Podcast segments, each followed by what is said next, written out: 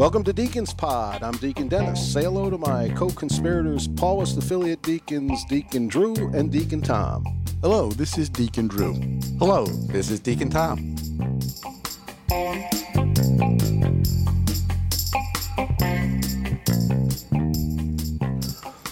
Well, here we are. Welcome again, everybody. It's good to see you. Boy, we got wall to wall deacons today, huh? It looks like the Brady Bunch on the screen, and they're all deacons. So we we have a very good session today with Deacon Bill Ditewig, who's a Paulist author of a new book called Courageous Humility, where he talks about the future of the church and the synod and all kinds of the diaconate, service ministries, all kinds of things. And of course, we'll get into who Bill is, but he's a heavy hitter. He's a great guy and we'll talk about that. But how first, how are you guys doing, Tom? What's hey, what's yeah, happening with you? Tom, well, I'm uh, a little busy this couple past days. We had a hurricane come up the west coast of Florida. It did not hit us, but it did land somewhere, and we keep those people north of us in the the Big Bend of Florida in our prayers that suffered a pretty catastrophic event. So that's taking up my time this week, and looking forward to working on some homilies and re-engaging with the parish now that I'm back in Florida. Mm. Excellent. Very good. But you're safe. But Drew, you're safe, right? What's Tom? cooking with you? Hi. Oh well, uh, this is Drew. I wanted to mention this this thing that happened with me last week in my parish. In the old days, uh, maybe a year ago, I used to preach on a fairly regular basis, but we got a new pastor in and he changed the way that we do things. And so I preach once a month, which is absolutely fine with me.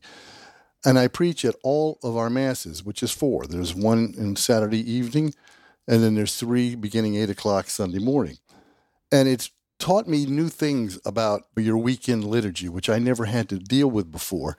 And that is, first of all, when you're giving a homily four times, you've got usually the same people there, like the same musicians there. So they hear it four times, and by the fourth time they've heard it, you could just see them nodding, okay, okay, let's get to the end. And that's always fun. But what I wanted to mention to you guys, I thought you might find this somewhat uh, interesting. This weekend, I started uh, my homily with a story that I told the people, the parishioners, was a true story. In fact, it was not a true story. It's a complete fabrication. It's a joke. and, and it's kind of a well known joke, I thought, but it turns out no one in my parish has ever heard this joke. Lying and in the, church. Where to go?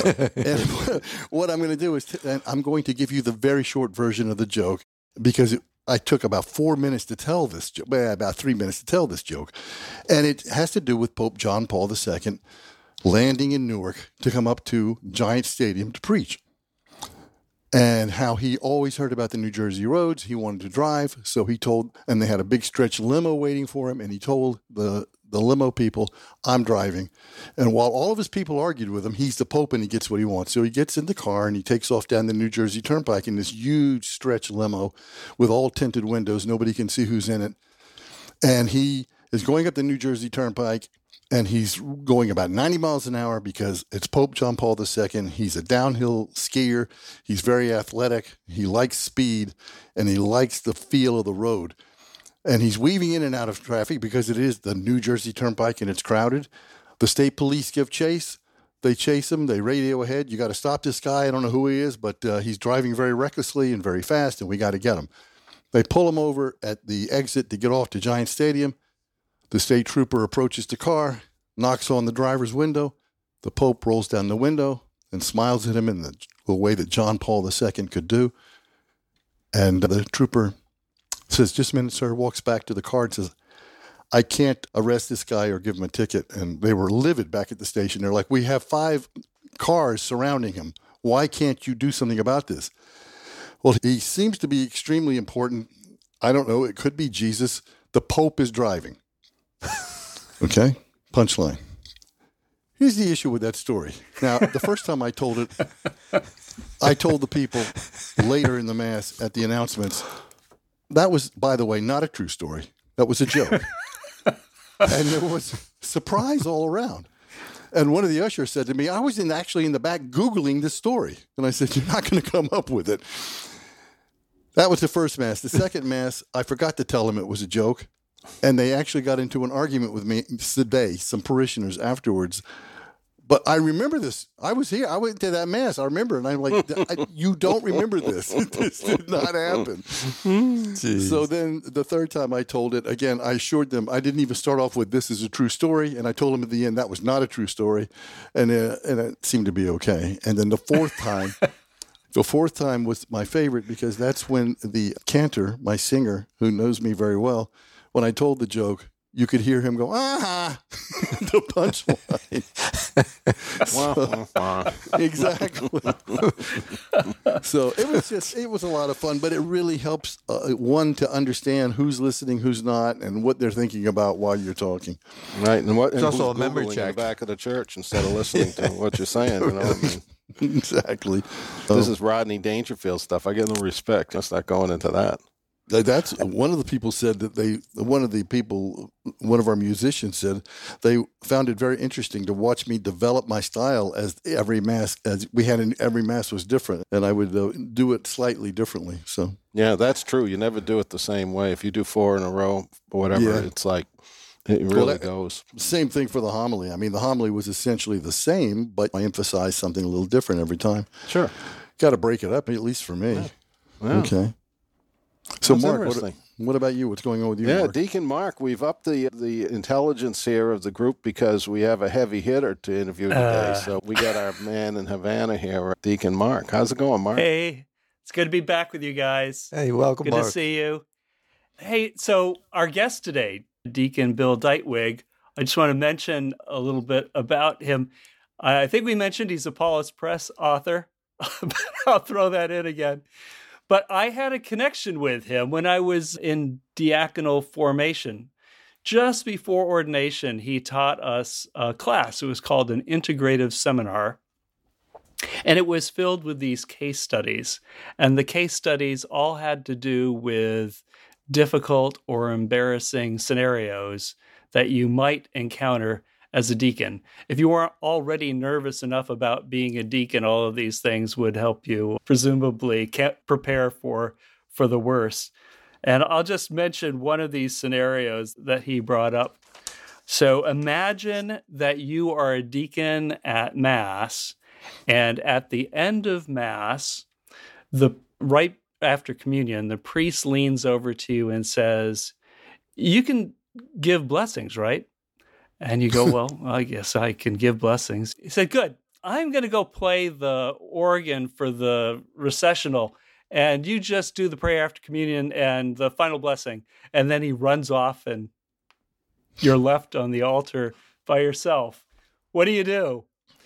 Now, my hmm. answer, I was trying to find my answer in my notes, and I think it was just panic and run after him. But those were the kinds of scenarios we were faced with, often involving having to look up a relevant aspect of canon law. But in that particular case, I think we were just left to our best devices. You know Anyway, the answer. There was no answer Yeah. for that. Uh, I, I maybe I wasn't that good a student, Dennis. I don't, I don't remember what the right answer was.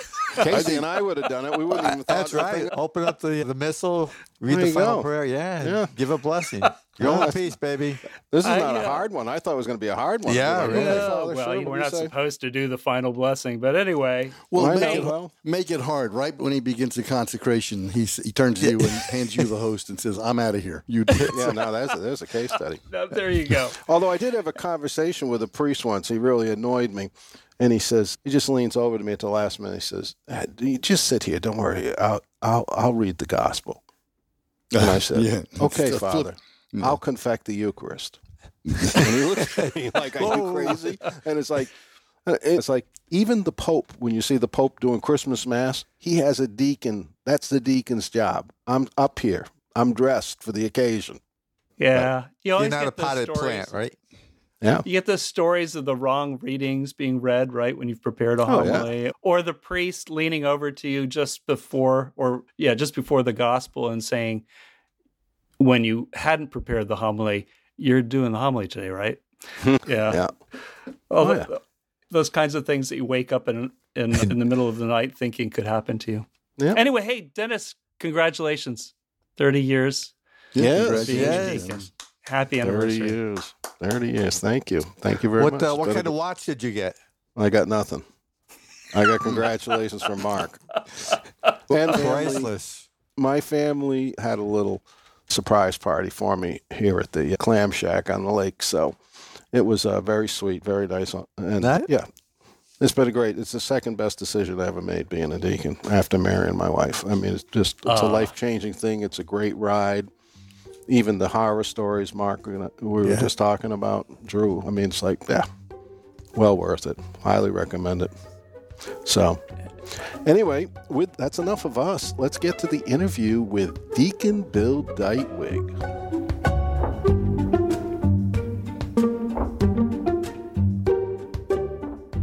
It's a pleasure for us to welcome our guest today, Deacon Bill Ditewig. Bill Ditewig served in the U.S. Navy for 22 years, retired as a Navy commander in 1993. While still in the Navy, he was ordained a deacon by the Archdiocese of Washington and has served in various church related positions, including as a diocesan official, a Catholic high school associate principal, and in the first decade of the 2000s, he was the executive director of the Secretariat for the Diaconate for the United States Conference of Catholic Bishops. Deacon Bill holds several degrees, including a PhD in theology from the Catholic University of America, and has taught as a university professor. He is well published and is especially known as one of America's, if not America's, leading expert on the diaconate. He's been married for 50 years, I believe, and has four children and 14 grandchildren and has recently published a book with Paulist Press, Courageous Humility Reflections on the Church, Diakonia, and Deacons. Welcome to our podcast, Deacon Bill. Thank you so much, Mark. You're an expert on the diaconate and have given us really an insightful understanding of the contemporary diaconate in, in your many books, and also some very incisive and hopeful ways of how the diaconate might continue to take shape in the decades ahead. But we'd like to start our conversation with you today by opening the aperture and talk about the broader trends and movements in the church. We'll get to your particular topic of your book, Courageous Humility, in a moment, but I was struck in your preface when you said, The days of going my way and the bells of St. Mary are long gone and they're not coming back. I think there are a number of people, however, who wish we were going back to those days. The church, as you point out, is a relationship. And if it were a relationship whose status was posted on Facebook, I think it would be it's complicated. Can you describe what you think of the state of the church today and where we seem to be headed? Wow. Let me ponder that for a moment. The, the source of that quote, that use I made of Bing Crosby movies, actually came about at a, at a chrism mass that I was a participant in some years ago. And a very wise, now retired bishop made that point to his priests and to us as deacons, but he was particularly focused on his priests. And he said, Fathers, he said, now that you are priests and you remember the great parish that you grew up in, he said, now you're a pastor. He said, but you can't treat your pastoring like the pastor of your youth did. We are a different church. The stream has moved on and, and we have to find our own creative ways of pastoring, of caring for our people. And they won't always be the same as what we experienced prior. And, and that has stuck with me because I thought the wisdom of that was so profound. Where we are today, I, the thing that concerns me the most uh, is the extraordinary polarization that we face.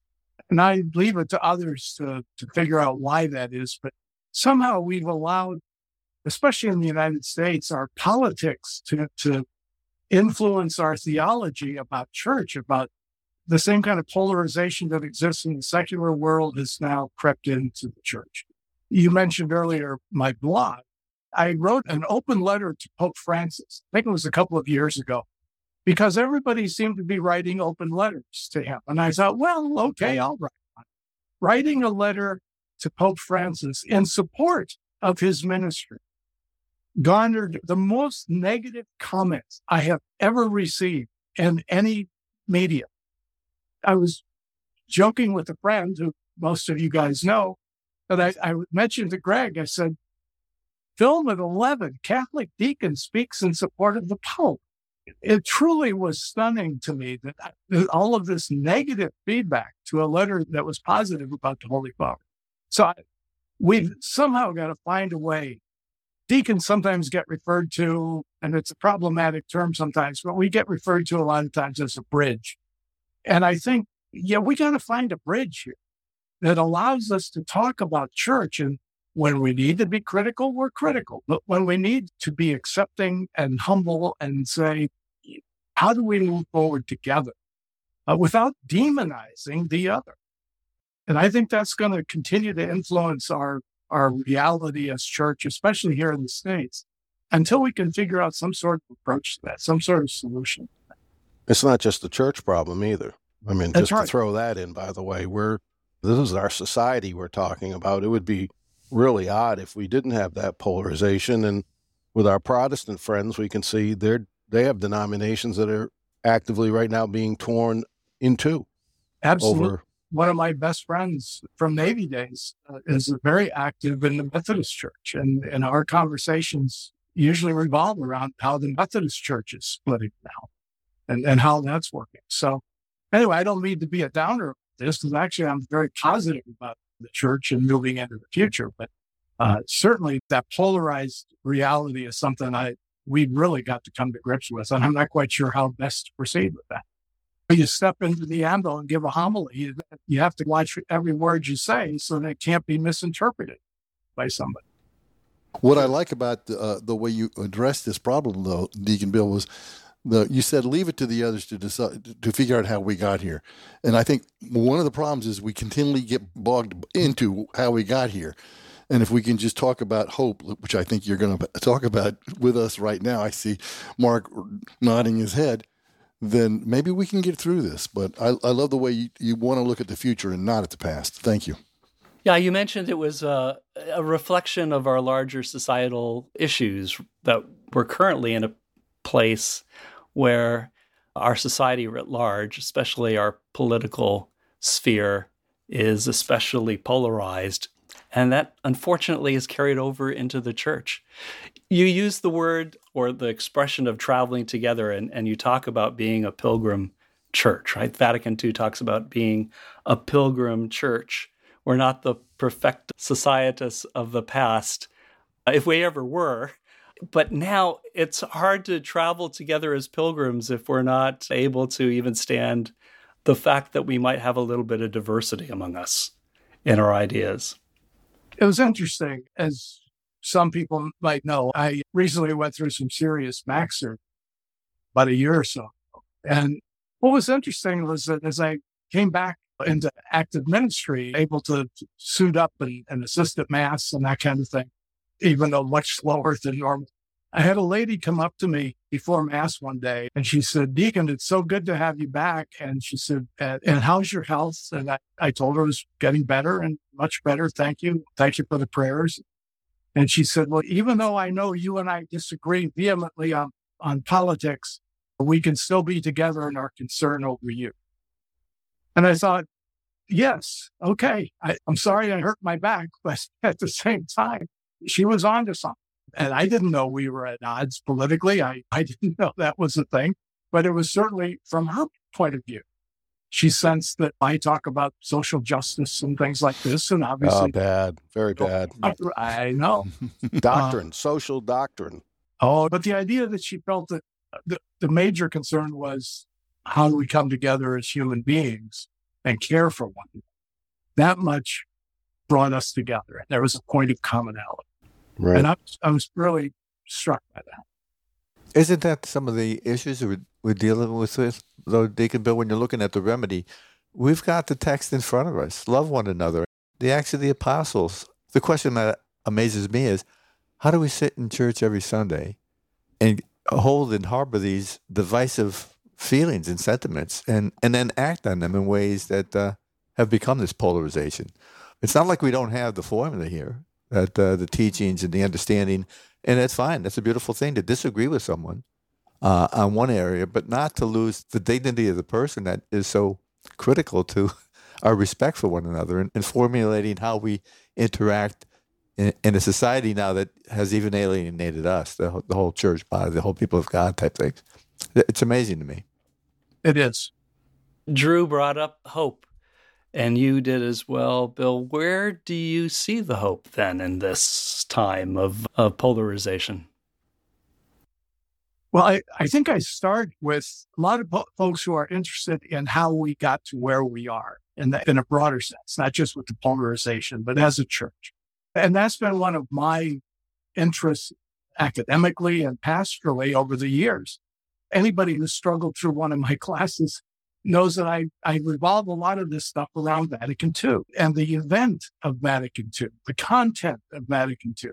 These were the world's bishops coming together. This wasn't just some United States kind of sense of reform. This was 2,600 bishops coming together from around the world, different backgrounds, different cultures. And the thing of it is, and I was just reminded of this today, St. John's, the 23rd's opening address, he refers early on in his talk to the prophets of gloom that he has to listen to every day who act as if the church had learned, if everything had been perfect in the life of the church at prior councils. And he says that's not the case. There's always been this kind of struggle. And so again, we hear voices of doom and gloom right now over the synod and all the rest of it. But what happens is when those bishops came together, they didn't all agree with each other. At the same time, they learned a lot about how to dialogue and there were ways that was facilitated by Pope John uh, when he set up that were called coffee bars at the council. And after the formal sessions, the bishops would go meet with the observers and the theological experts over coffee and talk about what was going on. There was communication. So I see that the struggle that happened at the around the council is similar to some of what's going on right now. But the proof will be in the actual conduct of the synod itself, just as it was with the council. And there will be insights, there will be things that come up that right now nobody can even predict. So I, I guess my first part of my answer would be I find hope in our history. There's nothing in our history that says councils and this kind of governance were easy things to accomplish and everything was in full agreement. No, that's what we dialogue about. That's how we work through these issues. And this is not new in the life of the church. Uh, so that's item number one. Item number two is I think as people focus on the reality of life within their own families, within their own parish communities, all of a sudden different issues take on a human face. Just like that lady who came up to me and said, we may disagree over politics, but I'm concerned about you and your I am hopeful about that basic human response that maybe we can move beyond. Do, do you think if we could really focus on the actions of the Holy Spirit in our lives, right? But but there is a I think you pointed out I think you had quoted Father Dan Horan on this saying that there's a Holy Spirit atheism. Yeah, especially in the Latin church. The Eastern churches. No, they, they got it. And I think that's what Dan was getting to. But in the West, yeah, we talk about Jesus Christ and we talk about the Father. And every once in a while, we'll put on red vestments and talk about the Spirit. It's almost like Dan says, kind of an afterthought because we haven't quite figured out how to image. Was it a dove? Is it flame of fire? Yeah. What, what is the Holy Spirit? And I think we need to recover that. I, and again, that's why I start my book with a reflection on the nature of the Trinity itself. We are called to be courageously humble because that's what our God, that's how our God is. So yeah, we, we, we need to do more about the Holy Spirit and, and trust in the Holy Spirit, that the Holy Spirit knows what's going on. Bill, isn't there an altar call to kind of thing involved in this polarization? As Tom said, we we know what we're supposed to do. And there are arguments and merits of different positions and all that, but whether it's the progressive side or the conservative side, it just strikes me that a lot of people have not really made a decision that Jesus is Lord. It's uh, some politician on the left or the right, and I have my ideology. And that's what this is really based on. You're talking about humility in this book. Humility. This is war. We can't have a, just a, a conversation and agree to disagree. And there's very few people in our political life in the United States that can do that. That don't we have to ha- really part of this is before we can even look to implement the Acts of the Apostles or the Gospels, don't we have to sit down with ourselves and say, who am I following here? At the end of the day, who's got the last word in my ear?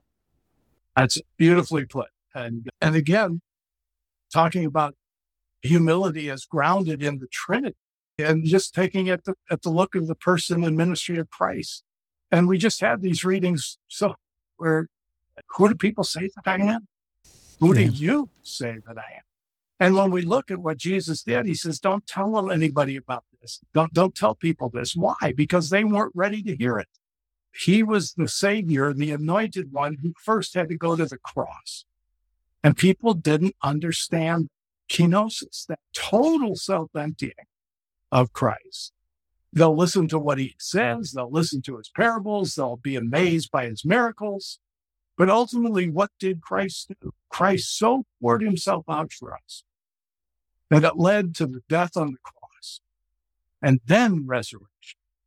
And I think sometimes we don't appreciate the radicality of what Christ did and what Christ was calling us to.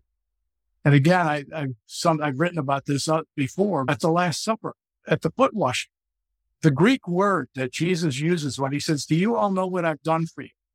And of course, they don't, because the, the apostles rarely get it. And so he says, "Let me tell you what I've done. I've given you a model to follow." And the Greek word that's used there for a model to follow is hypodeigma. And that Greek word means a model of how to die. That's what's in the model. I, by pouring out this water on your feet and washing your feet, I'm showing you that I am literally pouring my life out completely for you. And if you want to have fellowship with me, you've got to be prepared to do the same thing. It's not just about washing dirty feet. It's about what, what that act signifies. This is how I'm going to pour out my life following Christ. You mentioned this a couple of times in the book the words that the deacon says when we add the water to the wine in the preparation of the gifts. I'll, I'll, go ahead and say them. By the mystery of this water and wine, may we come to share in the divinity of Christ, who humbled himself to share in our humanity. It's unfortunate in a way that those words aren't articulated so that everyone can hear them, because it's a reminder of that humility that you're talking about. Oh, I agree. I, and I think I put this in the book. I know I've certainly said it enough. It says we're supposed to say that in a low voice, and I I want to shout it. I, so, because to me, it's one of the most significant theological statements and prayers that we articulate. And it's just so powerful. I articulate it to the altar servers. They're standing there giving you the cruets and stuff. I look at them and make eye contact with the kids and like say it in a way that's like, this is important. Everybody else can't hear this, but at least we can hear it. I'm going to share. I'm going to share something that I've I've I don't think I've ever shared with anyone else except for maybe one or two people. We have a m- microphone right in the middle of our altar. It's under it comes under the cloth and it comes over, and I'm tall. You can't tell this from a podcast, but I'm tall, and I often, almost always, bend over just a little bit. And even though I'm saying it low, I'm hoping and I know for some uh, that it's been picked up by the microphone. so I cheat a little bit, but not a lot. I say it low. It's true. I was just about to make the same confession. I tend to use the lavalier. And if the music has ended, I'll uh, sometimes I forget, flip the mic on too soon and I'm saying it in a low voice. But yeah, but everybody can hear it. no, but also I I've preached about this a number of times. I've used it as a subject of, of the homily, just to point that out to people.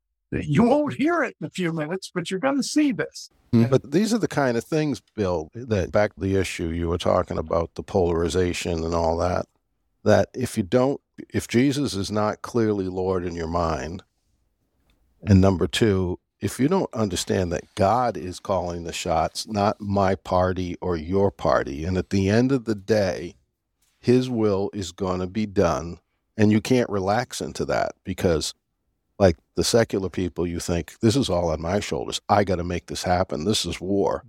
So there's no forgiveness, there's no humility, there's no grace. And then the third thing that we talked about that this is ultimately from God to us who imitate God, hopefully to some extent, try to, supposed to. This is all kenotic. You're, you're not supposed to be winning. You're supposed to be giving away the store here. So if those principles aren't clear in the mind of the average bear, and they're not, we've got to Hatfield and McCoy this thing. And and there's something else too. But and I don't. I'm a theologian, and I'm not a canon law, but I've spent enough time with canon law over the years. And one thing that I trying to point out to folks is there's all the canons that we're familiar with about clergy and politics. And off the top of my head, I don't remember the numbers, but you know, this whole thing about if you're part of the clergy, you're not supposed to uh, endorse a particular candidate or a particular political party. Uh, we preach principles. But even more important than those canons is a canon that introduces those. And the first obligation of a cleric is to build up communion. I think there's an expression like the tranquility of communion or something like that. Our first behaviors as clergy with regard to some of these issues is to be build up the community and not to get back into this division that we've been talking about. So we actually have a canonical requirement to be doing that. And unfortunately, I think we've probably all heard brother clergy who have been stoking the fires sometimes. That goes against that initial introductory canon that says our main task is to build up the community, the communion. Right. And we can see that's exactly what's destroyed uh, the churches of our evangelical friends right there. That's the, one of the major things of people who are no longer evangelicals is I'm not coming here for a political rally. Mm-hmm. And I don't know what how you win at that. I don't know what what's going to do with Jesus, but like what are we doing with that? But we can't learn from other people's mistakes apparently either. At the emphasis on the Eucharist lately uh, about centering ourselves in the Eucharist what is the Eucharist but the body of Christ? So, if the body of Christ is central to our lives, we should be building up the body of Christ. That is what we're about. And the body of Christ is us. That, that's the whole, that's it in a nutshell. As St. Augustine said, we become what we eat. And if Christ poured himself out, then we can't hold anything back. But again, I don't think the average person has any idea of that. And I know when I've talked about that, they're absolutely shocked. The whole Augustine thing. And this is you on the altar. This is receive who you are, be who you receive, as Augustine said when he was giving out communion. People are like, what? Going back to, to the, the business of adding a little bit of water to the wine, just the significance of that. Why do we add that? What's that water? Water is us. And that water is going to be absorbed in that wine. And a few minutes later, through the consecration, is going to become transformed. And that water that's in that wine rep- starts out as representing us, the, the people around the sacrifice. So yeah, it's, it's a profound moment. And somehow we have to find ways of doing a better job of communicating So, It's so countercultural, right? Humility is, let's face it, not really an American value. We're all about competition and one-upsmanship. So embracing well, I, I, don't humility. Know, I don't know about that. I don't know about that, Mark. I'm very proud of my humility. yeah, I knew writing a book and titling it "Courageous Humility" was going to be rather countercultural, but but with the point somehow to be able to stand in humility and say, "I don't have all. I don't." And the Holy Spirit speaking to you as much as to me. And what's the Holy Spirit saying to you about? I love Acts of the Apostles, where it recounts the so-called Council of Jerusalem. I love the way it ends because the letter that they write, remember how it starts? Mm-hmm. It's pleased the Holy Spirit and us to not impose greater, and it goes on with the letter. But the beginning of it it has pleased the Holy Spirit and us, not it has pleased us under the guidance of the Holy Spirit. No, it's pleased the Holy Spirit and us. And I think there's a humility that, that what they were seeking was the, the will, the attitude, the input of the Holy Spirit. And all they were doing was recording. Well, um, tell us why you picked, of all the virtues, you're talking about a book about the church, service, diakonia, and actually deacons. And we don't own diakonia. That's everybody who's baptized supposed to serve in some way or another. You picked courage, which I think most people can probably figure why you would pick that. And then you picked humility. Of all the virtues, you didn't pick zeal. You didn't pick, I mean, so tell us about that. That's a big emphasis. You give a lot of space to it. It's very well done. Why would you pick humility?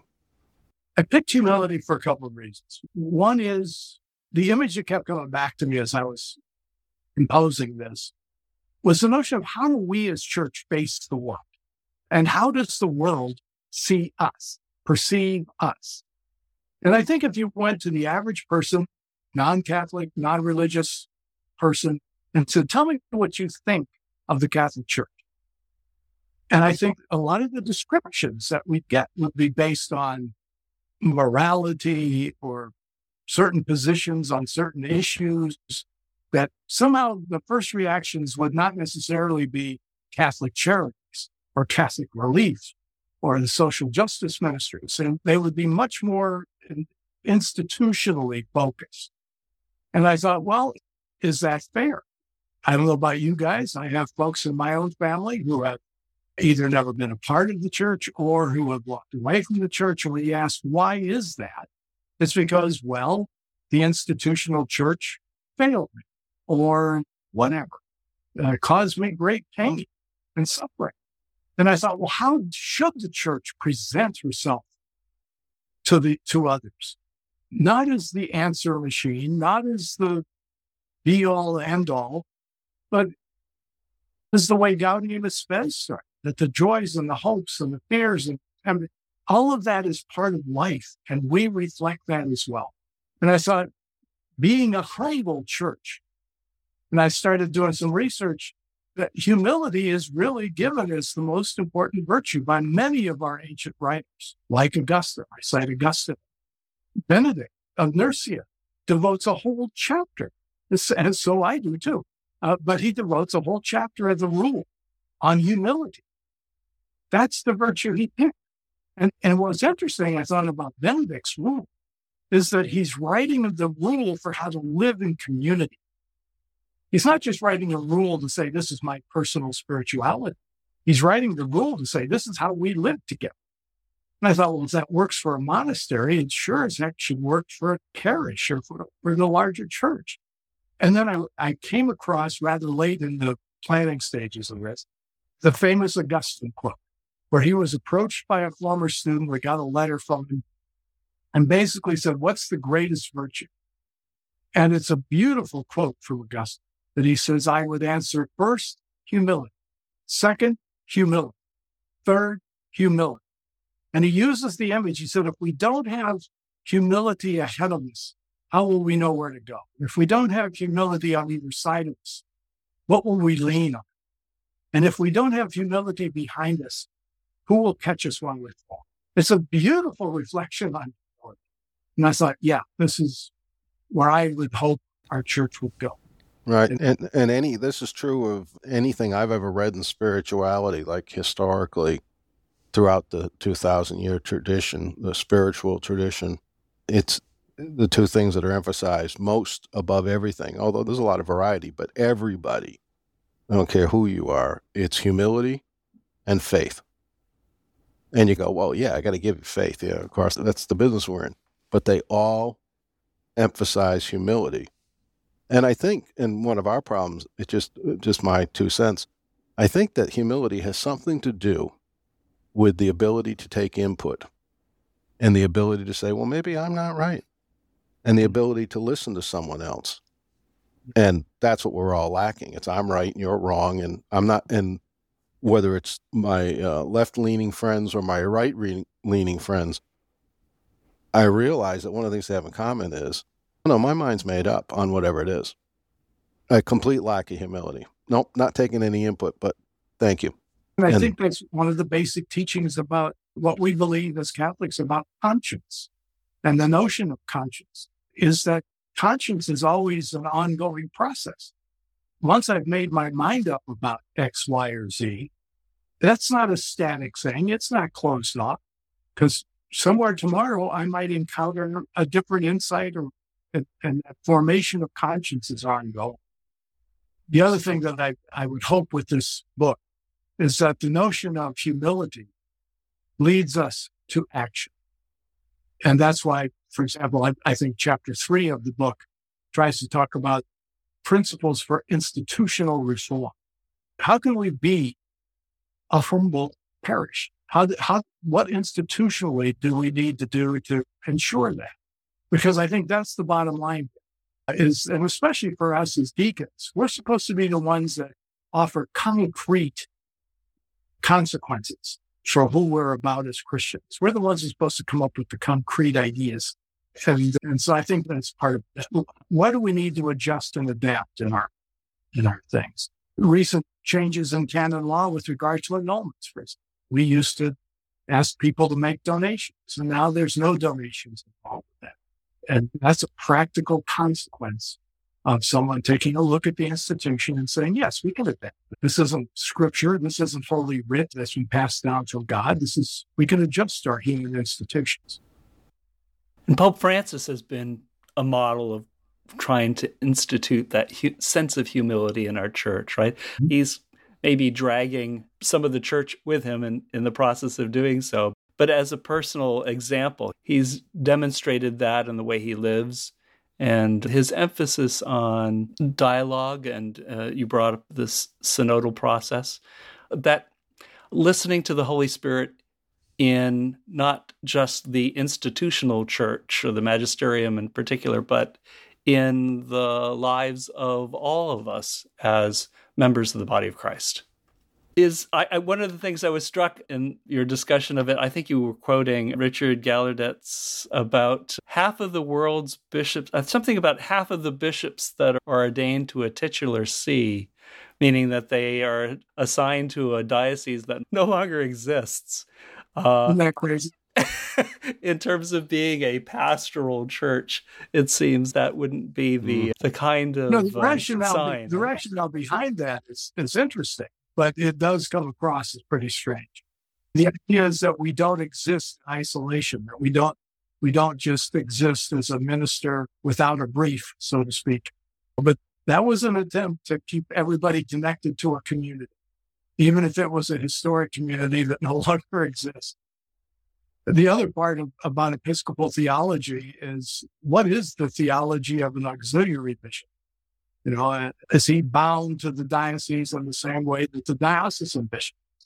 And actually, not to get too far afield here, as we look at unfinished business from Vatican II, not only do we need to continue developing theology around the diaconate, we need much more of a theology of the episcopate as well. And just there hasn't been a whole lot of, of work in those regards. And so that would be an interesting thing in the future as well. Yeah. So you talked about action, and uh, that was a focus of your chapter three. Can you talk about that a little bit? Out of this humility, and as you point out for clerics, the emphasis on growing the body of Christ, the community of believers. What is that activity that all of us as Christians ought to be engaged in? Okay. Yeah. First of all, we had the earlier conversation about Episcopal theology. By that, I'm a theology of the bishop. Um, episkopos, of course, is the Greek word from which we later developed the word bishops, so anything to do with bishops.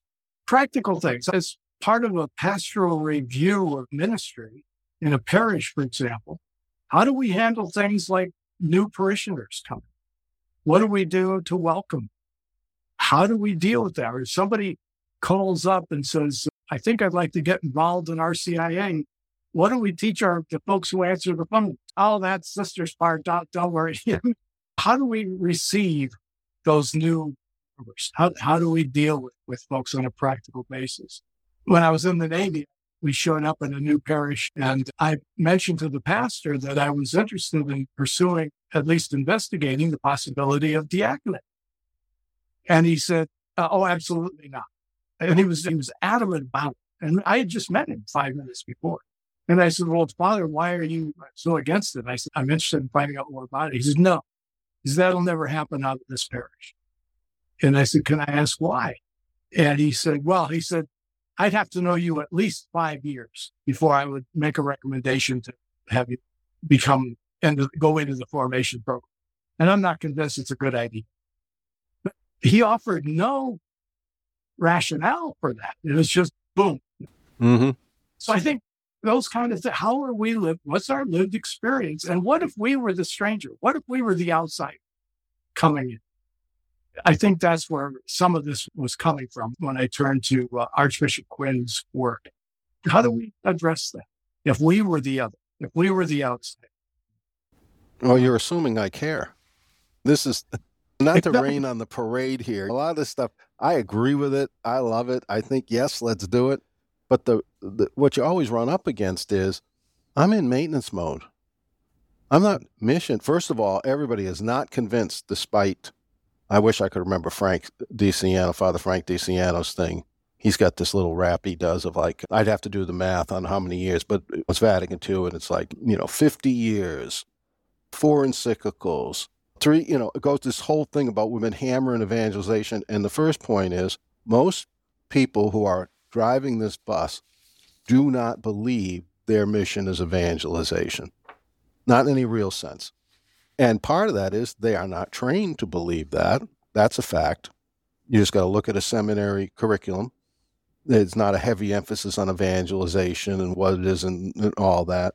So, and then we've got, you know, the practical stuff of we're combining parishes and you got older priests and they're sick and they're tired. And it's like, here, have another parish father and now go out and, and welcome these people. And they're just trying to get through the day. And we're allowing this to happen. When I say we, the bishops really. That's uh, see, there again, of... exactly what you're saying, Dennis. But look where we might jump in here, both feet, and make ourselves a pain. Yeah, old father, here's the mission. But what's keeping the laity and the deacons from taking the steps? Sit back and relax, Father. We got this. There's no, no reason. No, I got to have control, Bill. I got to have control. I can't you know, some places they will. I mean, it's a mixed bag. I don't want to make it sound like yeah. it's all doom and gloom, but there's a lot of this is like the main thing is no one make a mistake. I don't want to call. I don't want any problems. So if I say no, no is always the right answer because no one's getting yanked out of the parish because they say, well, gee, Father, you don't let your deacon preach. You're not reaching out to people. You don't. That never happens. So we have some real structural, which is one of the things I liked in your book. We have some real structural stuff and I think a lot of it falls, quite frankly, at the bishop's door. Because the bishops, in many cases, don't know their deacons. We're not their guys. You got to back them up and say, listen, I sent this guy here, just like I sent you, and I want X, Y, and Z done. And I want to know why if it isn't done. You know, management, like everything else. Like, where's the management? So I think then that's you turn essential... around and you, you say that some of it's a personnel issue. I look at the the folks who uh, are at the front door for our greeters and some of the uh, people at the desk, and they're not welcoming. They're they're there because we need someone to do this. And in the business world, you put your best people in the to meet the the public, but that we just need a pulse here. And I, I just see people in my parish. All our doors are locked. We have internal doors within the framework, and they're all locked because the parish staff is afraid that somebody will come in and accost them. So we're in a lockdown mode. We're like back in the prison world. And you're in the inner city, right, Tom? I mean, you're in a no, neighborhood.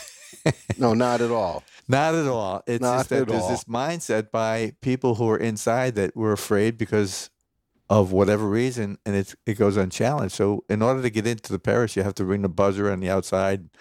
It's it's very hard. Well, one of the things took place at Vatican II, which we're still experiencing today, and I think you guys are touching on I, I once interviewed a bishop shortly before he passed away. He was one of the last remaining U.S. bishops who attended all four sessions of the council as a bishop. I believe now they're all passed away. And at, at the time, he was one of two or three guys left. And we recorded for about eight hours. We recorded this, these days of interviews that I did with him about the council. Marvelous stuff. And I asked him toward the end of the interviews, were there areas that he felt the council did not address sufficient or at all that he wishes in hindsight they had. And one of the things that reduced me to tears, because when this bishop, who was now well into his 80s, he was assigned to this particular diocese when he was still in his 30s. And he would talk about, I remember when I was a college seminary in his diocese, I was for a different diocese, but the seminary was in his. And he would never stop talking about Vatican. We just came back to the third session and this is what we did. It was marvelous stuff. Then when I went back after the Navy and I encountered him again, he never talked. And so I asked him, what is it? What is it that you've quit talking about it? And he said, because my heart was broken. I said, how was your heart broken?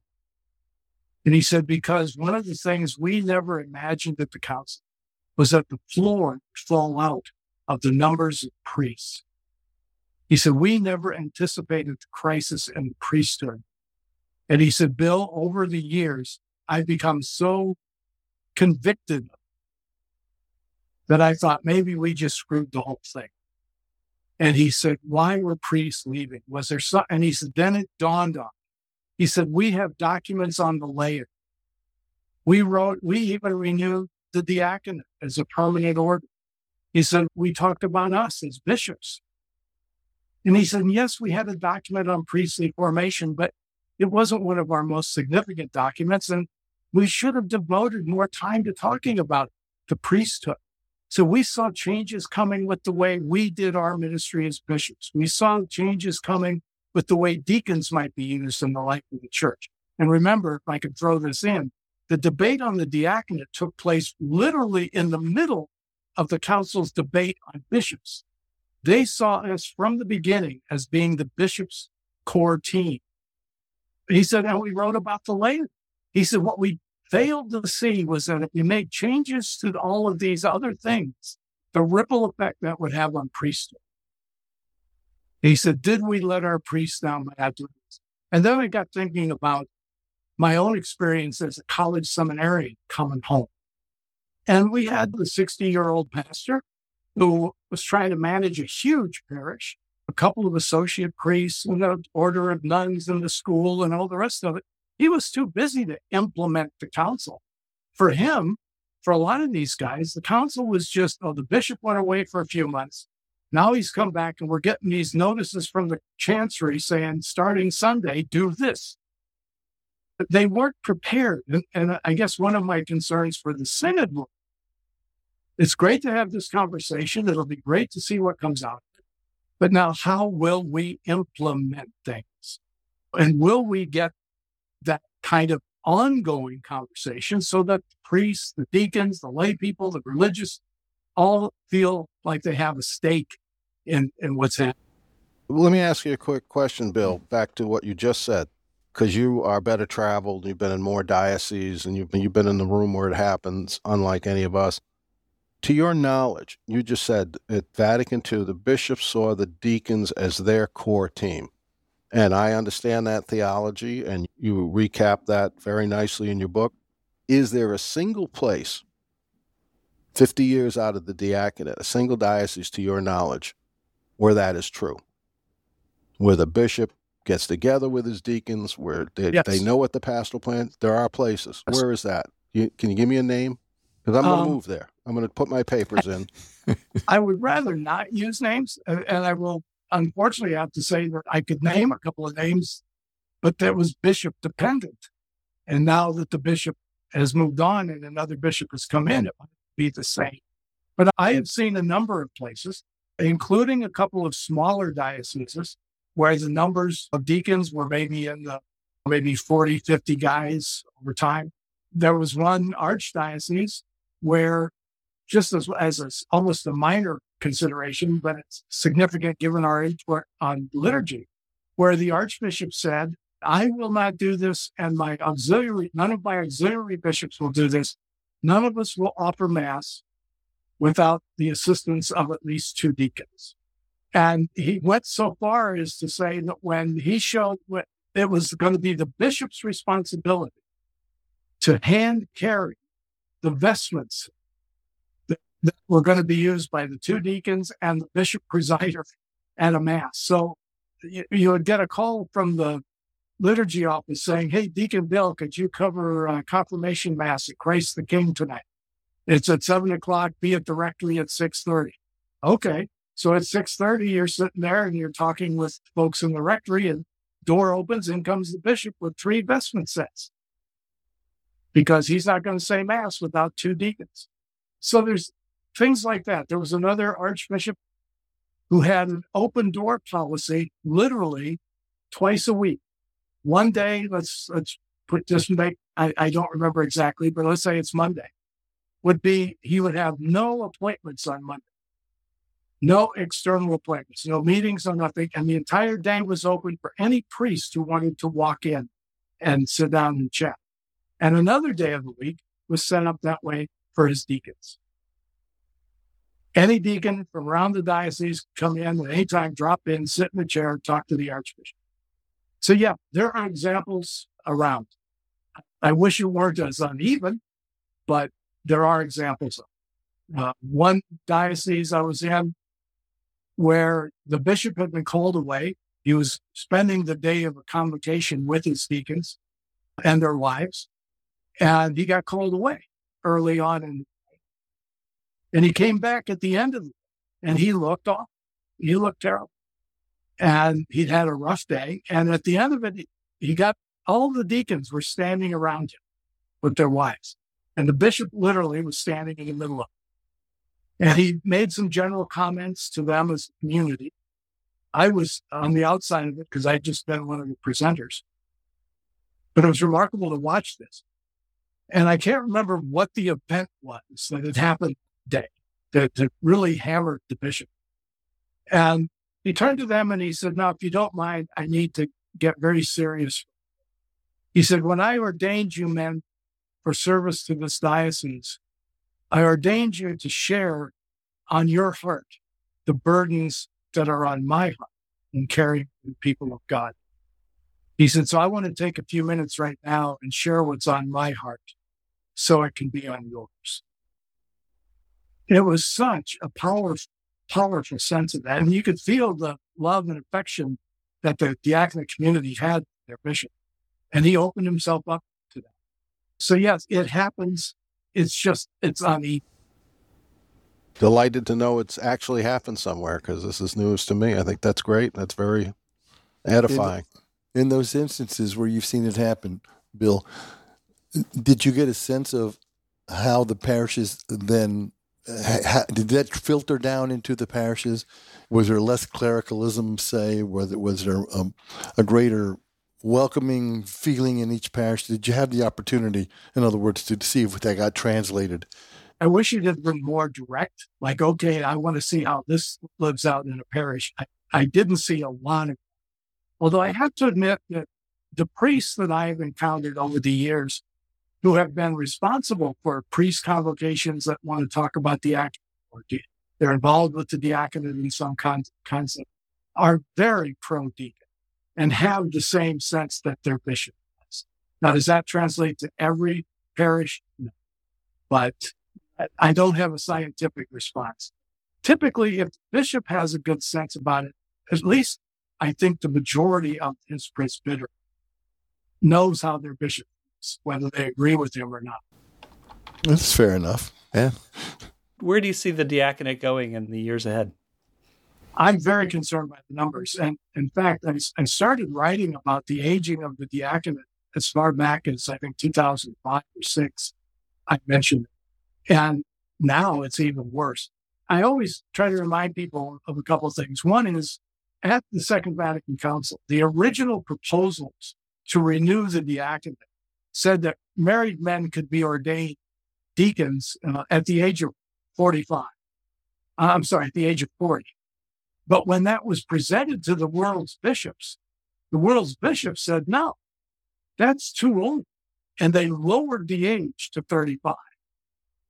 Unmarried guys, 25. Now, in our country, early on, the bishops decided they were just going to use the same age for everybody. And so it's 35, whether you're single or, uh, or married. So that's one thing to take away. But the idea that the vision the bishops of Vatican II had about deacons was that we were still young guys, still engaged in the world, in a workplace and raising families, not retired guys that had more discretionary time now. And so right now, it's something I think it's under 1% of our deacons in the United States are under the age of 40, not 35, 40.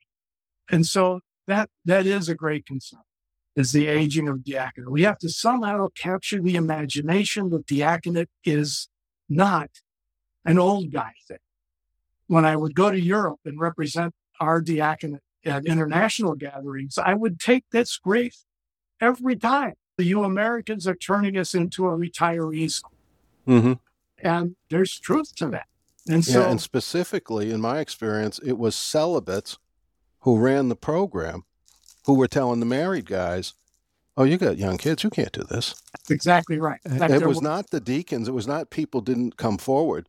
They were being turned away, discouraged every step. From what I, my limited experience, granted, but in several dioceses, it was like, no, we want the older guys. Here, this is going to put a strain on your marriage. It's like so is two jobs, so is a sick kid.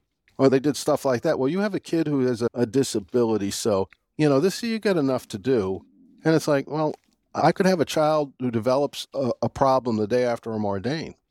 I remember one in one particular instance, and this was not alone, in one particular instance where the bishop set a policy that he wouldn't even accept applications from anyone who had a child under 18 still at home, which guaranteed you're going to have an older diaconate. But I have to say, yes, a lot of this comes from the top, putting those kind of it, it's all done from a desire to protect family, but they don't always ask us what's the best way to protect. Right. Family. But I have to say, we deacons have to take on some of this too, because what I used to hear a lot at the bishops' conference, and I still hear from from certain guys, is that it was the parish deacon who said exactly the same thing. Oh, you know what? Formation now is five years long. You got young kids at home. You just got a promotion at work. You're not going to be able to have, if I were in there now, I'd never be able to make it. And you, no, you need to wait. Hold off until the next cohort or something. So a lot of times we're doing it to ourselves. So you and again, that's something we need to be cautious of. A lot of times our brothers, and, and again, in the desire to be helped, minimize, what's the word I'm looking, not exaggerate, build up the problem that you're gonna you're gonna. When I went through formation, I was still active duty in the Navy. My wife and I, Diane and I, still had a lot more of our kids at home. They have decided to work on a doctorate at Catholic U while going through formation. How crazy am I? And it turned out to be probably the best three years of our lives. Because again, to circle back to where we started, apparently this is what the Holy Spirit wanted for us. It was funny, set this up. We had moved to DC, had transferred to DC. I thought it might be my last assignment in the Navy, and I wanted to be able to teach college when I'm done. So I thought, well, I'm going to check out a PhD program here at Catholic U, but I'm also interested in the diaconate. So I applied for both. And my prayer was, God, pick one. Tell me which way you want me to go. You want me to go the pastoral route? You want me to go the academic route? Pick one. I got acceptance letters on the same day, one being accepted into the graduate program at Catholic U and being accepted to deacon formation. It's God's sense. Yeah, I was going to say, and they say God doesn't think things That's are funny. Right. so, so anyway, but somehow we have to youthen the diaconate. We've got to help people understand.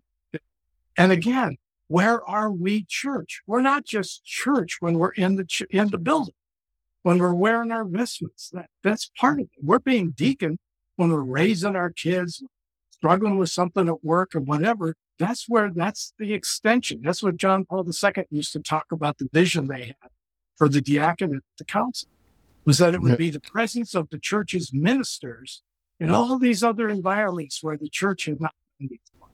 Oh yeah, and I know. I'll tell you a story from Connecticut. There were so many. Uh, uh, Hartford, Connecticut is the insurance capital of the world. If you have an insurance bill, you're probably mailing it to Hartford if you look at it to one of the companies. And they had so many deacons working in those complexes. It was a joke. You couldn't swing a dead cat without hitting a deacon at Travelers or Aetna or any of these other companies. And they would be working it. These guys were doing programs, lunch hour, Matthew, Mark, Luke, and lunch. You know what I mean? Like they were doing the, the liturgy of the hours with people in a conference room before and after work. Was you can't buy that kind of access to people. And there was people coming in to talk to Mike and saying, Hey Mike, can I talk to you for a minute? And they shut the door and bare their souls because they know Mike's a deacon and it's the Holy Spirit. You say no worker priest. He says, Well, okay. Here you go.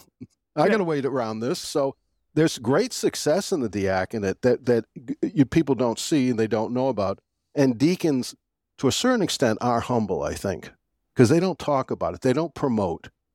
We're invisible unless we're up uh, in the sanctuary there in our vestments. And uh, they generally, whatever their faults are, they're generally, in, uh, as a group, humble people who are doing a lot of they're going to prison and not talking about it and and, and maybe they should be talking about well, it and that's and that raises more. the point is that remember if we're part of a sacramental life like this it's an outward sign.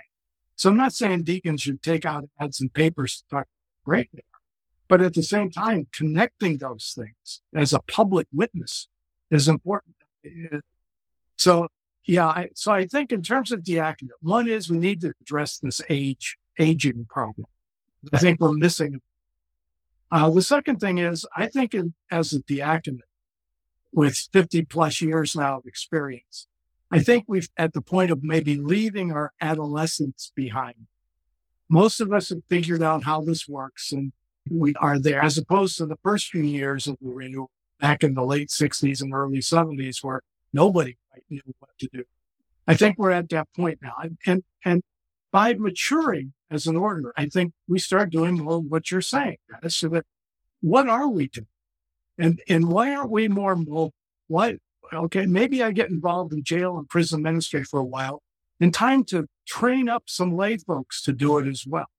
And once they're trained up and going, then I launch into something else. But we have to follow the me as opposed to saying, this is my job, this is mine. Right. But yeah, I'm the baptism deacon. I'm yeah, the yeah. But here's the problem, Bill, where I see a lot of these coming from the other end is from formation. You hear people criticizing deacons, and I say, well, you selected them, and then you form them, and now you blame them because this is what you formed them to do. Why aren't we forming people to do what you just said? A lot of deacons would honestly, they'll take a job, they'll learn to do this or do that not all of them, but a lot of them, though, uh, don't have the ability to say, I'm going to go start this project, work it from the ground up, bring in people, train it, make it go. And they're not, uh, there's no formation for that. There's no testing, there's no formation. And so if you want that, you need to select those people and then you need to form them so that they go out thinking, well, this is my job, not to be father's gopher or a substitute priest or a jumped up altar boy. So a lot of this I take back to formation, and people had their agendas. I, I once went to a National Association of Deacon Directors meeting as a speaker. Well, actually, I was at the Bishops Conference, so I went to give an update to the directors. And I had just come back from Europe from a, a gathering, an international gathering of deacons. And I had stayed with a German deacon and his family. And we got talking one night about their formation. And it was very interesting. First of all, in Germany, I know it's still the same way, but this was under then Bishop Walter Kasper. But in Germany, anybody who wanted to be any kind of parochial minister, what we would call a DRE or a pastoral associate or maybe a deacon, had to go through a two year theology curriculum. This is before you become a candidate for anything. And you might be a truck driver, but you can take this two year course and correspondence if necessary. So you take that, that's sort of your to get you in the door. So then you go in and you talk to somebody and you say, I think maybe I'm being called to be a deacon. Well, the first year of formation, they refer to it as the deacon year. The second year is called the homiletic year. And the third year is called the sacramental year. And I forget what they call the fourth year now. But that first year was the deacon year. And here's what they had to do. They had to go back to their hometown, not their home parish, their hometown. They had to identify a need that wasn't being met. And they had to develop something to meet it. And so I turned to my friend and I said, was this like a hypothetical thing? Would you write this up like a D-Min thesis or something or what? Oh no. He said, let me give you the, let me show you what I did. And so he grabbed his hat. We went walking down the street and he stand, it's a Sunday afternoon. So we're standing in front of this flat roof building, looks like a school. He said, he stands in front of it. He said, this is my school. And I said, you were a tax guy or something, an accountant or something. What, how are you weren't involved in education? What's this? He goes, no, but he says, my first year in formation, I came back to my town and discovered there was no early childhood education or daycare for kids of single parents. He said, so I started. I said, what do you mean you started? He said, well, he said, I looked around and this person over here knew everything there was about how to acquire property. And this person over here knew everything about the insurances. And this person over here knew everything there was about how to get certified through the country, through the national standards and all this stuff. So he had like 10 people that he identified that he did it. And there was no going back to the diocese and saying, may I do this? They just did it. It didn't hmm. necessarily involve the pastor or the parish unless they wanted to get involved. This was a community based thing, but it did a number of things. First of all, it told the bishop, I've got somebody with the deacon's eye. I've got somebody who can see the need and has the skills to put together a team to meet. That's what they do. And I introduced that to our deacon directors. Half of them came up to me afterwards and said, if I tried to introduce this in my diocese, they'd kill me. And the other half were interested, trying to find ways of how can we concretize some of this better information. Bill, if you had a family member who told you that they were having trouble believing in God, that they were having trouble with their faith, what would you say to them? Oh, you mean like the ones we have? oh. Well, first of all, I, I just keep loving them. I, that's a great question. I, I think part of it is, can I be humble with my own family? What, why is it that you're how can I help?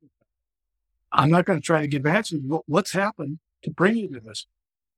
I think that's where I would begin by focusing, especially if it was a person who had been in the faith and was now walking away from it, and some, in some cases, running. But I think that's where I'd want to start. Is what's happening. What do you say to the person at the threshold of the church that maybe they're having whatever concerns they have and they're thinking about leaving or maybe there's somebody who who's curious and is considering coming in what would you say to them? Be ready for the ride of your life coming in. I remind them that we believe in God and one thing we know about God is we're not God. And a humanness of the church don't let our flawed humanity dissuade you or, or knock you off course from your relationship with God. I guess that would, I, to me, that's what over the years has been so remarkable has been the humanness of the church. Even something like a council. Those were 2,600 average guys who became bishops and were trying to find practical solutions for pastoral problems. They weren't all a bunch of educator egghead. This wasn't a, a debating society. These were a bunch of pastors. And I think we need to remind people that we're a very human church with a divine head named Christ.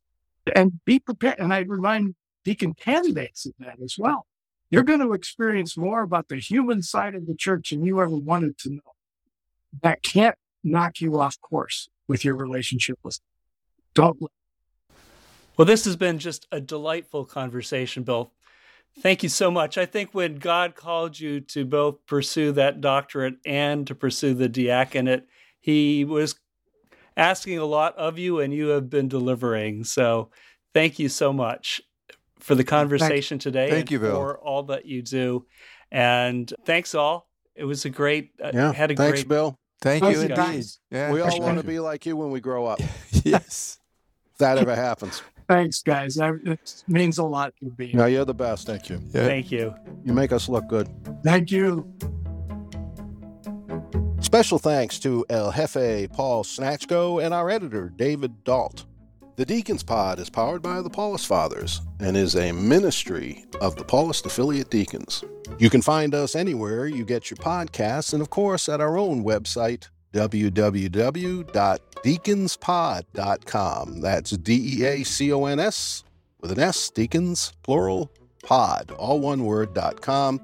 And of course, we'd love to hear your comments at our email address, which is deaconspod, again with an S, deacons, at paulist.org.